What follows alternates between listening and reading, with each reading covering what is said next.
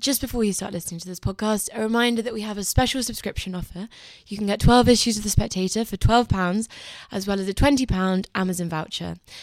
Go to spectator.co.uk forward slash voucher if you'd like to get this offer.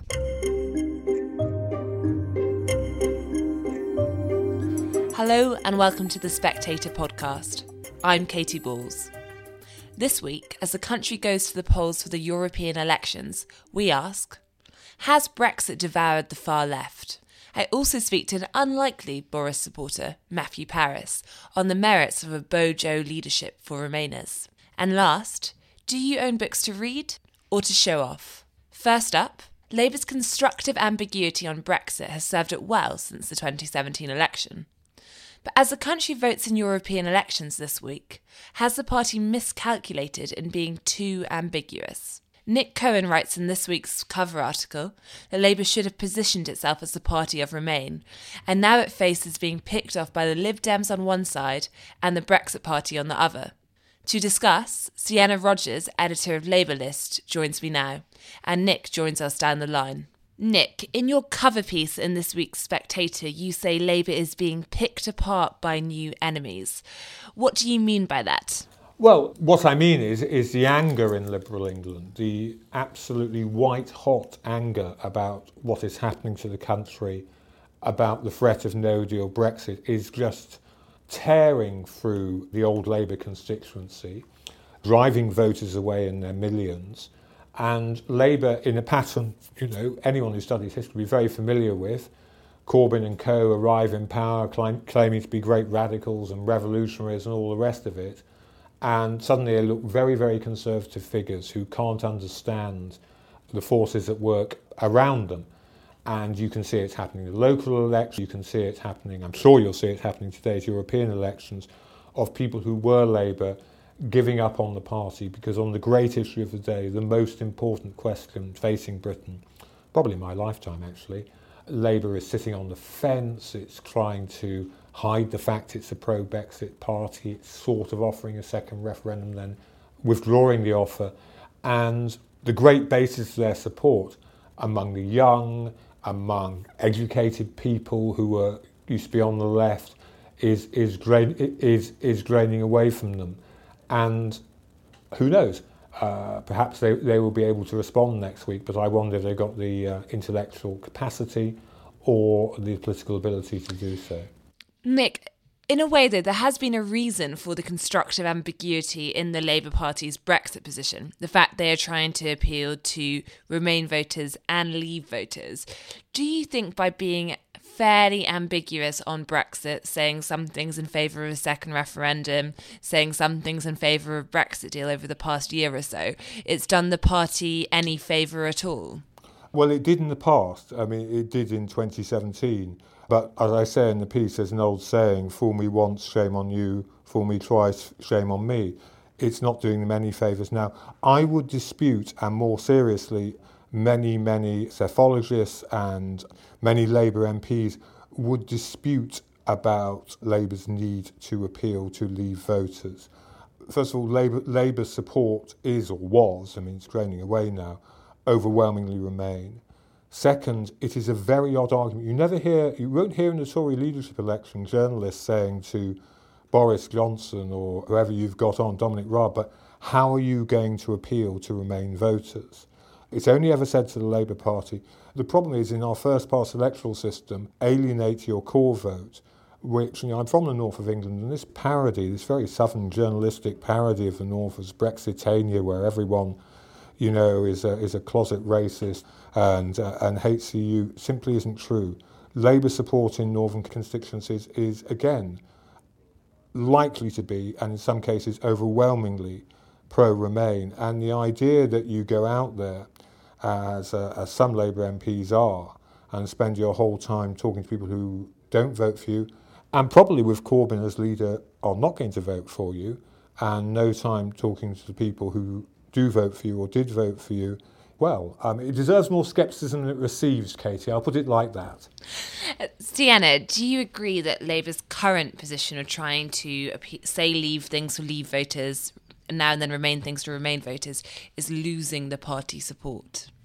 I think that's a fair assessment of what has happened in the recent local elections, and I think it's what's going to happen today. People currently at the polls for the European elections, I think Labour did you know, had disappointing results earlier this month and today. It might even come third behind the Lib Dems, and I think that could influence the future of Labour's Brexit strategy. But personally, I would say that actually the constructive ambiguity position is still the least worst position that it could take. I think basically committing to either the Leave voters or the Remain voters would be quite a big mistake. Nick, in your piece, you you point out that the revolutionaries in the Labour Party aren't so revolutionary when it comes to opposing Brexit. But is that not because, in a way, Brexit, if you look at Lexiteer arguments, is seen as a revolutionary position in itself? Uh, yes, a, a point that is not discussed enough. It is a the Labour leadership, Corbyn, McDonnell, Milne, McCluskey, the people who, who call the shots, are from a very, very peculiar strain of post Marxist thought. Corbyn, Andrew Murray, his advisor, is actually from the Communist Party of Britain, are from a strand of thought associated with the Communist Party, with Tony Benn in the 70s, which essentially is a mirror image of Nigel Farage and Boris Johnson.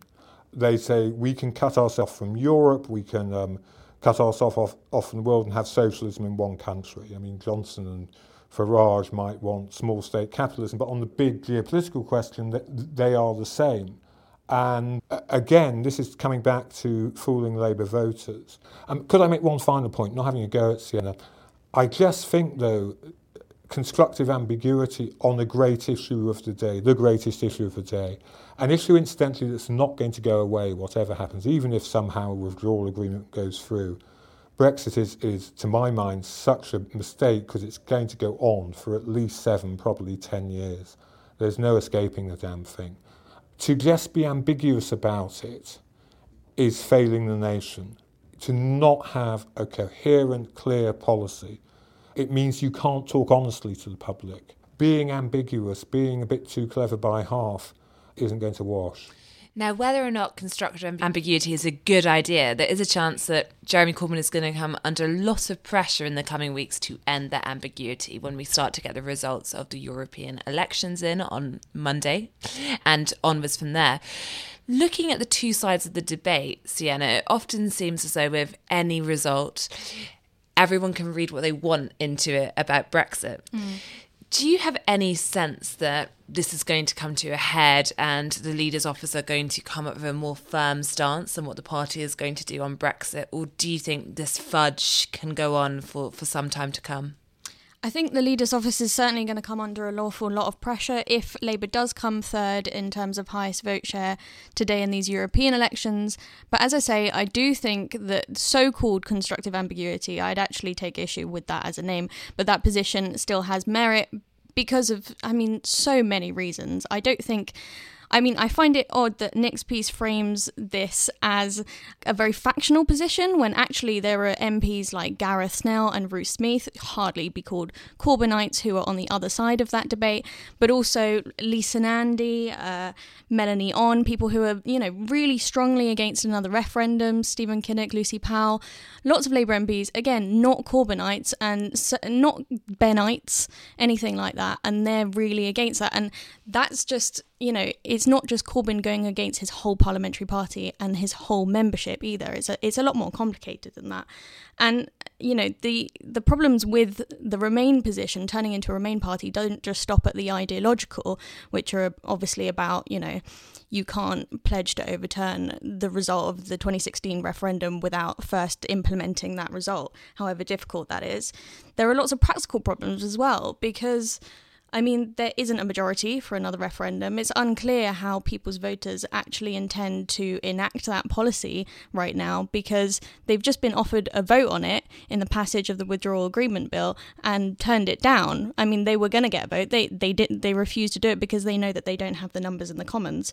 So are those MPs then going to going to become revoke Article 50 MPs? Now that, in terms of democratic validity of that argument, it's very questionable. Now, to put in a shameless plug right now for another article in The Spectator this week by myself. I've been in Dudley, and Nick, the Brexit Party were in Dudley. Dudley North is a marginal seat with a tiny majority currently held by Labour. It voted heavily to leave, I think around 67%. Do you really believe that were Labour to say, out and proud we are going for a second referendum, the party would be able to hold a seat like Dudley North in a general election? The problem is, is if they carry on trying to sit on the fence, you are taking the vast I'd say, eight, well, latest poll is 88% of 2017 Labour voters want to remain in the EU. You're saying we can ignore you and think about other people. Well, you don't have to speculate on what's going to happen. It already is happening. They are starting to desert Labour. And to go back to what Sienna was saying, I would have less argument with Melanie Onn and uh, Lucy Powell and MPs. You know, I've got quite a lot of time for if they did what no, which very few politicians, forgive me, are doing across the political spectrum, if they said, okay, we don't want to overturn the referendum result, but went to their constituents and said, having Brexit is going to hurt you. This is any form of Brexit is going to hit, well, Lucy's seat is Manchester Central, Central Manchester probably all right. Parts of her constituency are very poor and still industrial. You know, it's going to hurt Hull, it's going to hurt the Don Valley, and lay out the hard choices. I have never seen, you know, one, one shouldn't be too cynical. I think I've been over cynical in the past and not cynical enough now. I have never seen a failure of political leadership and of political honesty like we're seeing now. Uh, everyone goes on about Winston Churchill, but there's no promise of blood, sweat, toil, and tears. There's no one saying, yes, we can do this. Yes, we can even have a no deal Brexit, but by God, it's going to hurt and it's going to take forever. And explaining to the public what the consequences are. Instead, you know, we sit here talking about tactics and moving blocks of voters around. Now, finally, it may be the case, Nick, that in a way what you're saying will will come to be because this Labour double squeeze might have to end when Labour holds its annual party conference. There is an expectation that they didn't do it the last time, they went for a Brexit fudge, but this time the membership, which is very pro EU, will vote and make it formal Labour Party policy to hold a second referendum. If I, I, I hear there are already moves underway to make sure that happens. So, in a way, Sienna, there's only really what between now and until Labour conference for Jeremy Corbyn to decide to not go for a second referendum. Is that right? Well, so obviously the position has shifted now in favour of another referendum, and Labour has whipped for that to no great effect already. So yes, there are definitely moves underway already. You couldn't by quite say it's the, the most enthusiastic second referendum campaign coming from Jeremy Corbyn, though, could you? It's not, but then again, in terms of parliamentary stuff, you know, the whip just isn't effective anymore in, on Brexit issues. So MPs will be voting against that, however hard Corbyn whips for it. And and actually, you know, Nick Brown is the whip, and you know he's very strongly in favour of a people's vote. So you know he was he was quite strong on that. So I think they did max out their votes there. I mean, yes, it's true. At conference, I certainly think that activists made a lot of compromises in September and they won't be doing that again. And also, the left is more deeply divided now. You can see that from, you know, Laura Parker, who's Momentum's national coordinator, standing as an MEP in these elections. She's been very frustrated about having been put fourth on the list, on the regional list for London rather than third, below Katie Clark, who used to work for Corbyn. She's been basically running the campaign along with Keir Starmer with allegedly little support from from the main party. So all of those tensions are going to come up. But hopefully, from the leader's office perspective, the Tories I mean, are going to elect a new leader, and maybe that will change things because a general election will be far more and likely. And that will be the way they break the logjam. Thanks, Sienna. Thanks, Nick. Next. Rather unlikely support for Boris Johnson's leadership campaign comes in this week's issue. Self professed Remainiac Matthew Parris says that whoever is the next leader will have to tell the country that Brexit must be paused, and he thinks Boris is the best man for the job. He joins me down the line now, together with James Forsyth in the office. Matthew, what is the silver lining from your perspective to a Boris premiership? Well, I should explain first that it really is a black cloud for me. I think he'd be an absolute catastrophe. as Prime Minister. But there's one thing I can imagine him being able to do that I can't imagine any of the other candidates for the leadership, except perhaps Rory Stewart, being able to do, and that is to tell the British people that the whole Brexit thing hasn't worked, and we've got to tear it up and start again.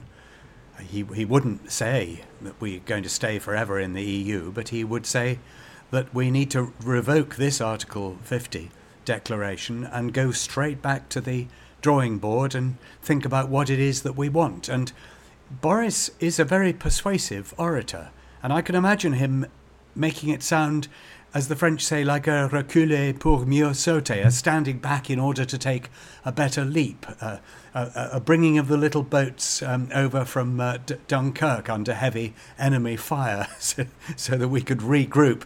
He, he could make it sound as though revoking Article 50 or call, having a second referendum, and I think he would just revoke, make it sound as though it was some kind of uh, wise strategic move rather than the humiliation which in fact it would be. Now, in your column, Matthew, you lay out how you expect that this could come about. And you're not suggesting that Boris Johnson is going to go through the Tory leadership contest saying revoke Article 50. In fact, quite the opposite. He no. would try, try and renegotiate with Brussels, perhaps at that point try and go for no deal. But you think he'll be stopped, and that will lead him to having to revoke? Yes it isn't entirely absent from my thoughts that he might, in his bleaker moment, have contemplated the possibility of having to do this, but I certainly am not saying that it's his secret plan. I suppose what his secret plan will be, or what it will be, it'll be the far from secret. It'll be the plan that he rehearses during the leadership campaign, assuming he is shortlisted by by Parliament. He'll be saying, I am going to go back to Brussels confidently, saying we are going to get a better deal than the one you've given us, and if you don't give it to us, we will leave without a deal or with a managed new deal or something like that. And, and my confidence and the knowledge on the part of the other 27 that I really will leave without a deal if I don't get it, that is what is going to get us a better deal, our cake and eat it, as he has put it. That's how he'll conduct his leadership campaign. And so if he wins, the first thing he'll have to do, actually, probably the first thing he'll have to do is call a general election. But assuming he doesn't, the first thing he'll have to do is uh, go to Brussels and, as it were, come back with a piece of paper in his hand. Except the piece of paper will say, they're being unreasonable. They won't give us a better deal. I've done my best. I've banged the table, and they won't. And, and that's, that's the point at which the possibility of tearing it up and starting again comes in. James, is Boris Johnson the man to pause Brexit? I think Matthew should maybe see a slightly different silver lining to a Boris Johnson premiership. I think Boris Johnson might well end up going for a second referendum, which is if you consider that Tory MPs are desperate to avoid a general election, and there is a massive practical problem in any general election before Brexit has happened for the Tories, which is that the Brexit Party would stand and would take a chunk out of a Tory vote, which would make it very hard for the Tories to win a majority. And I wonder whether Boris Johnson might say, look, Parliament is blocking me on what I want to do. I am going to roll the dice and go for a referendum with the government campaigning full bore to leave. And I'm going to bank on my campaigning skills and getting the public to tell the MPs, no, we really did mean it. We really do want to leave. I mean, that's the silver lining that Matthew. I mean, I'm, I'm, not saying that this is. I'm not saying this is lightly, but this is. If if if Matthew was seeking to console himself about the prospects of a Boris Johnson premiership, that is the consolation I, I think Matthew would, would would be better off seeking.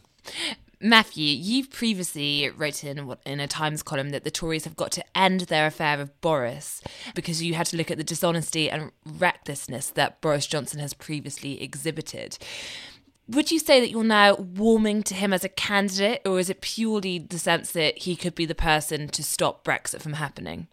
Absolutely not the former. I'm not warming to him as a candidate. I think it would be a, a very bad move indeed by the Conservative Party, and I, I think that uh, he would have a lot of trouble in a general election uh, as his whole story unfolded, and as he, uh, as I expect he would, floundered on the stump when, when asked technical questions of any kind.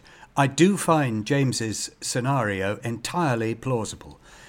Boris would say, what are we afraid of? We're not afraid of another referendum. We can have as many referendums as, as those idiots like. Uh, the people will return the same answer, and I, I'm, I'm delighted at the prospect that we can show the uh, British government and we can show the British media that uh, we haven't changed in our view. And I'm looking forward, relishing the idea of leading a Leave campaign in a, in another referendum. He'd do it really well. He'd, and he might win. He might.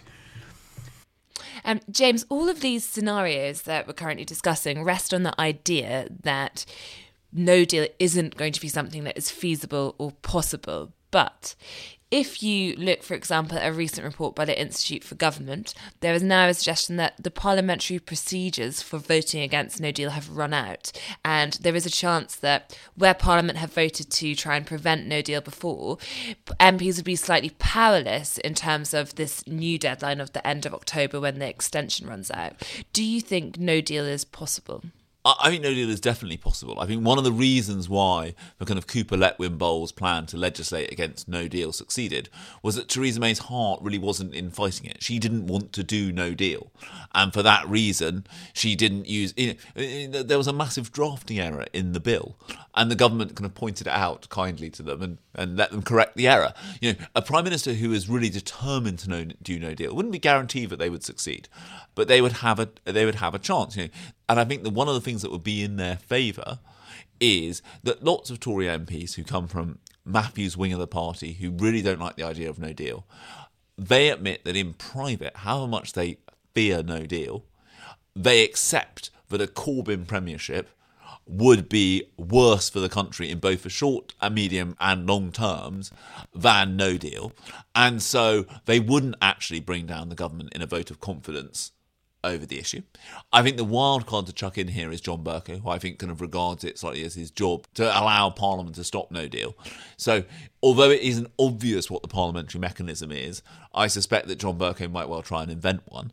But I think a, a, a Prime Minister who really wanted to do no deal has a substantial chance of getting their way. I've, I've um, was just looking at that Institute for Government report and there is no doubt that a sufficiently determined and unscrupulous government might be able to, so to speak, pull a fast one and get us out of the European Union before Parliament had been able to stop that happening. But there would be the most enormous stink if that were to happen. I, I, would call that a coup against parliamentary democracy, a coup against representative democracy. To wait until Parliament wasn't looking, so to speak, and, and then suddenly get us out of the European Union, leave without Parliament having the chance to have its say, I think would be entirely unconscionable. And I can imagine riots in the streets if that were to happen. Can I float another possible Boris silver lining here? I, I think one of the massive problems that this Theresa May deal has is how badly it has been sold and how Eurosceptics or Brexiteers, whatever adjective you want to use, don't trust her motivations. I can imagine another scenario, which is Boris heads off to Brussels. He gets something, or he decides to do something in domestic law, and it's not a. It wouldn't seem on the face of it to be a massive change, but he then sells this change with such conviction, and because of the trust he has built up on the bank with Brexiteers, he can somehow get something not that dissimilar to the current deal over the line. I think that's another possibility. I think one of the things that we've seen is that Theresa May and you saw it with her second referendum thing. She she manages to land things in precisely the wrong way, and so she ends up upsetting both sides of the debate. I can imagine a scenario in which somehow Boris does that, or he decides to deal with the backstop, for example, by accepting accepting checks on the Irish Sea. James, can I rain on your silver lining yeah, briefly? No, I'm very happy to. Just, just given that we now have Nigel Farage's Brexit party, don't you think that were Boris Johnson to get one change and really sell it, you would immediately have a betrayal narrative coming from the Brexit party telling lots of Leave voters that this was not Brexit? Yes, but I think there's a big difference. One of the problems that Theresa May has had is that she's not a Brexiteer. If Boris Johnson, the man who led the Leave campaign, the man who is the reason why you know ultimately Leave triumphed, I think you know I think if it hadn't been for him, I don't think it could have got to fifty two percent of the vote. If he was saying this is Brexit, then I think that would have that would make it harder for Nigel Farage to, to do this. I'm very struck how someone who was at this big Farage rally in Olympia the other night says that the one moment when Farage almost kind of didn't have the crowd in the palm of his hand was when he tried to launch an attack on Boris Johnson. That even all these people who turn up to Brexit Party rallies, they're not yet ready to accept that kind of Boris has broken faith with them. And so I think that, I mean, sorry, Matthew. I, think that with Boris as Prime Minister, he would be a bit of a sitting duck for Nigel Farage. If anybody could mock and undermine uh, Boris Johnson, it, it would be Nigel Farage. I, I, think your scenario is actually plausible. If you listen, well worth a, a rerun. If you listen to Michael Gove defending Theresa May's deal at the dispatch box, he's pretty persuasive, and a fairly persuasive case could be made. But you would now have uh, you Nigel Farage and the Brexit Party raising hell to one side, and they would carry, I think, quite a few on the right of the Conservative Party with them. And the fundamental point is that the deal is a lousy deal. And that's not Theresa May's fault. Any deal that's half in, half out is a lousy deal, because half in, half out is almost, well, is inevitably not as good as either being completely in, or does it, nor does it hold out the prospects that being completely out does, at least to Brexiteers. So all we would do is is move into the two year or whatever transition phase and start the argument all over again. Now, in Matthew's piece, James, he makes the point that there are two other candidates who have the ability to break bad news Rory Stewart and Michael Gove, so could perhaps perform this function. I was just wondering, in terms of going for a no deal Brexit, we expect nearly every candidate, perhaps other than Roy Stewart, in the Tory leadership race to talk about at least threatening a no deal Brexit with the EU. Which candidates do you think would actually go as far as to try and deliver a no deal Brexit? It's, this is a very interesting question. And I think it depends again slightly what you mean by no deal. Of the mainstream candidates, Dominic Raab, I think, will establish himself as the you know the most prepared to do it. I, I'm very struck that when you hear Boris Johnson talk about Brexit, he doesn't talk about actively wanting no deal. He is just convinced that if someone turned up who was serious about no deal and prepared to do it, the EU would would offer up some concessions. Uh, so Dominic Raab said, I think there is a very interesting strategic dilemma for uh, the cabinet ministers in this race, which is, I think most of them will talk about trying to get a change to withdrawal agreement, and the problem for them is.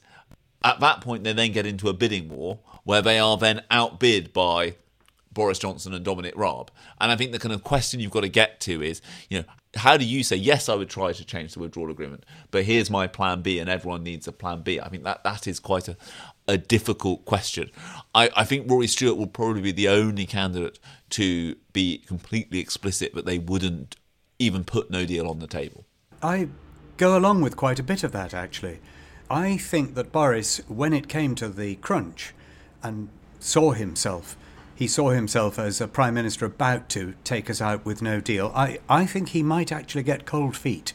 Oddly enough, uh, Michael Gove, who has in some ways been a bit less hardline, well, much less hardline than Dominic Raab or, or Boris Johnson, but I can imagine Michael Gove not getting cold feet and M- Michael Gove actually getting the bit between his teeth. He's quite a driven person and he's driven by ideas. And I, I could imagine Michael Gove if, if, if we reach that impasse, saying, well, I'm not going to back down, and Boris Johnson, if we reach that impasse, saying, well, I think I will back down. Thanks, Matt and James. To hear more from myself and James on Brexit and the impending Tory leadership contest, do tune into our daily Coffee House Shots podcast, which you can find at spectator.co.uk forward slash shots. And last, our books for reading or showing off. Daily Express columnist Virginia Blackburn comes clean in this week's issue about the careful curating that went behind her new hallway bookshelf. It's home to 18th century Chinese classics, but not her beloved crime fix and rom coms, which are instead relegated to the side room. So, is a bookshelf just an opportunity to show off? Virginia joins me now together with Stig Abell, editor of the Times Literary Supplement. Virginia, you recently had a new bookshelf installed, or bookshelves.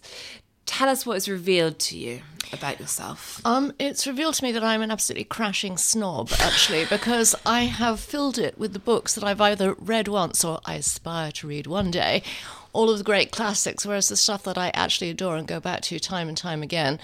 We're talking a bit of chick lit here, we're talking a few thrillers here, have all been banished to the spare room where people won't necessarily see them. Um, Stig, have you had a similar experience with your bookshelves? No, my mine are. We moved house about six months ago, and it was just a question of sort of getting them in. I quite like the thrillers, and I like pulpy books. I like different coloured books. I like the different feels of books. You should. What was the What was the book that you've you've most put in the centre of your bookshelf? What's the thing Well- you're most sort of proud of? The one that I am really proud of and that I try to guide people unobtrusively to without them realizing what I'm doing is the five. waving your That's arms in right. your yes. or maybe, or maybe plucking one of the, the volumes from the bookshelf. It's the story of the stone, which is an 18th century Chinese novel, Which I think we all know. in five volumes by Cao Xueqin. Five volumes, and none of them short, I might add, actually. And I have actually read the whole thing. You have read the whole I thing? Oh, have read the all right whole then. thing. So yes, so I I like to boast about that from time to time. Now, Stig, you suggest that you are not, I suppose, high maintenance when it comes to the books on your shelves. Yeah. But what would you say is the most lowbrow book you have exhibited? Oh, well, I've got, I've got a lot of thrillers. I don't want to say low. I don't really want to say lowbrow. I mean, I've got big chunk Dennis Wheatley books from the fifties. Uh, he used to write those satanic historical books. I've got a load of Lee Child in a big run. I've got a load of Michael Connolly, but I don't want to say they're lowbrow. I mean, I've got, I've got Dickens and stuff like that to sort of raise the tone a bit. Oh, John D. MacDonald, who Sam Leith of of this parish is a massive fan of. He wrote these pulpy thrillers in the 60s and they've got these brilliant you know american mass market paperbacks they're very small books but they're very lurid so i have a whole shelf of them and they're sort of lime green and and dayglow pink and i think they look they look wicked That's that's making a style statement as much as a literary statement. well, they're it? great but i reread the books all the time so I, I, they're, they're useful as well Now, Virginia, when it comes to your efforts, would you say that so far your book arrangement has proved a successful way to show off? Oh yes, I mean no question about it. Yes, I'm, I'm always looking for new ways to show off, and that that's certainly one of them. But sometimes it backfires a little bit. I have just inherited a lot of books about music from my late father's library, and I had friends around the other day who noticed the four volume biography of Richard Wagner by Ernest Newman and says, Did you enjoy it, Virginia? I said, well, that- that's still on the to do list, actually. that's the So- problem if there's a lot of aspirational Yes, books quite. do you ever pretend to have read them No, I haven't actually. I'm very honest. Actually, Oh, that's if I, if I'm ignorant, I I fess up. But the thing is, now I am definitely going to read those four volumes. So the next time someone tries to show me up, I'll be able to. i always uh, think you can get away that. with it because most people won't have read anything Oh, you can. You can. I know, but it's You cheating. yeah yes. you should, you're quite Now, when it comes to using a bookshelf to convey a certain message, you, you are not alone. I have plenty of male friends who have carefully curated a bookshelf in their flat, partly to prove or at least seem more attractive to certain uh, female suitors. Stig, I, I know you're happily married, but is there is there something you've ever done in a previous life, or perhaps no friends who have done similar? No, I, I can't. I was trying to think of whether I've ever done this. I don't think I have. I, I'm not sure what I, what what do they curate? What's what's a I, I think Yes, you need I'm to, curious to know I think- these books are. the sense I've got is you need to show that you're intellectual, Yeah. potentially artistic. I would say a Jean Paul Sartre book would be something pretend- that no. they, That they might have trying me too consider to, to to show a show a deeper side combined with something perhaps from the art spectrum. That that wouldn't work for you. Well, I want Not to know. Sartre, no. Well, uh, yeah, it's this Sartre would put you off. I, would you? Because I remember interviewing for front row Linda Grant, the novelist, and she said that she people would. I can't remember if she was going to people's houses or they would come to her house, but there's a real value judgment you make of people when you look at their bookcase. And I was wondering, is there anything that would put you off if you went to someone's house and it was just Ayn Rand books, or would you leave? would you leave, or it was you know the the, the Jacob Rees-Mogg latest one in the middle, would you re- would you think, well, this is a bit questionable taste, and maybe they won't won't be particularly uh, fun in any other aspect? I don't, don't, know. I don't think it's the, the books themselves, but their presentation. If you went to someone's flat or house or whatever, and they had a lot of leather stamped books that were obviously from a book club and they'd never been opened Yeah. ever once, I, I think that would be rather off putting. Or Linda Grant said, no novels.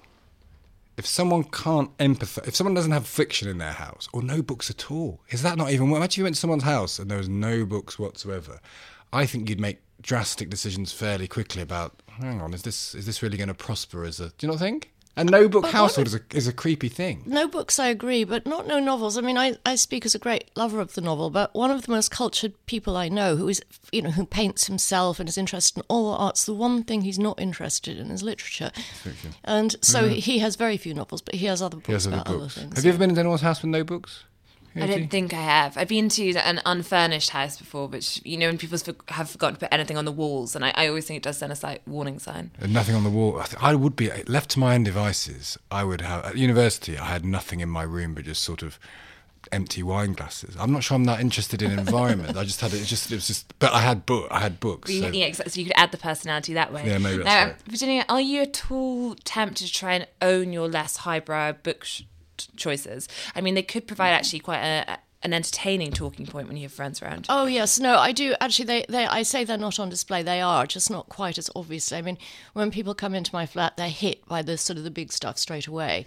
But if they manage to sort of you know infiltrate into the lesser corners of it, that's when they find. I mean, I don't know if you know anything by Lauren Henderson, but she wrote a fantastic series of books.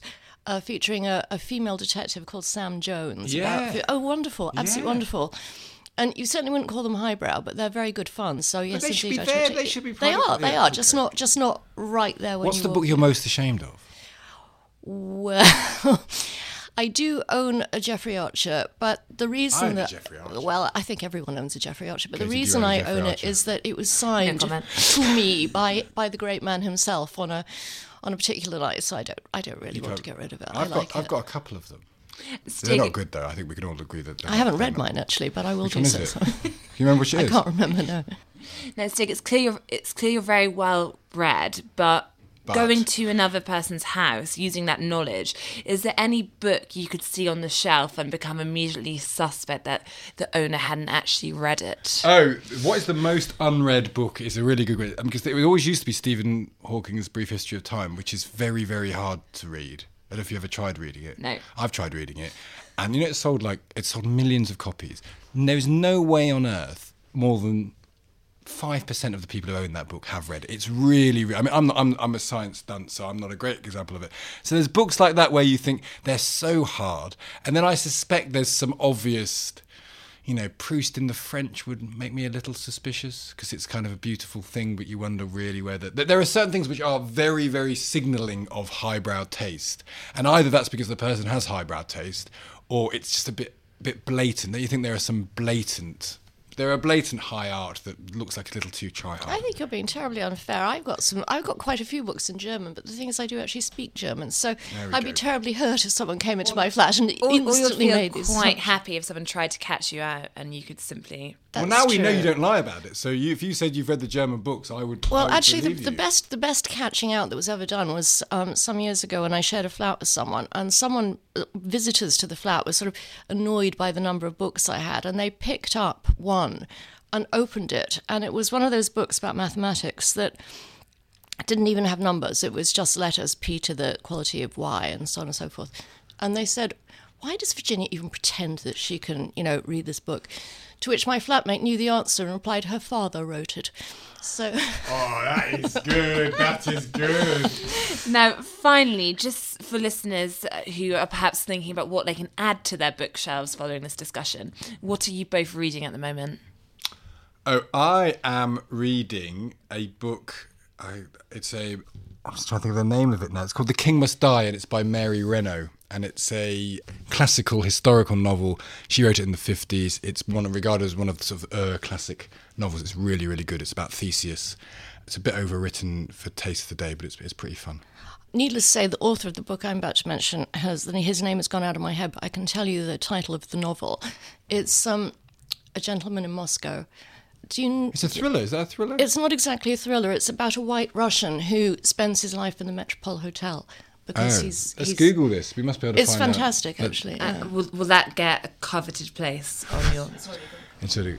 Who's- Thank- Hang on a second, we can find out who it is. Who it is. Amor Towles? Amor Towles, yes, that's what, he's American actually. Yeah. But his knowledge of 1920s Moscow is fantastic. And you so recommend it? I very highly recommend it. okay. Yeah. Thanks, Virginia. Thanks, Stig. That's it for this week. But if you enjoyed this podcast, do check out my own podcast series, Women with Balls. In it, I interview women at, the top of their respective games.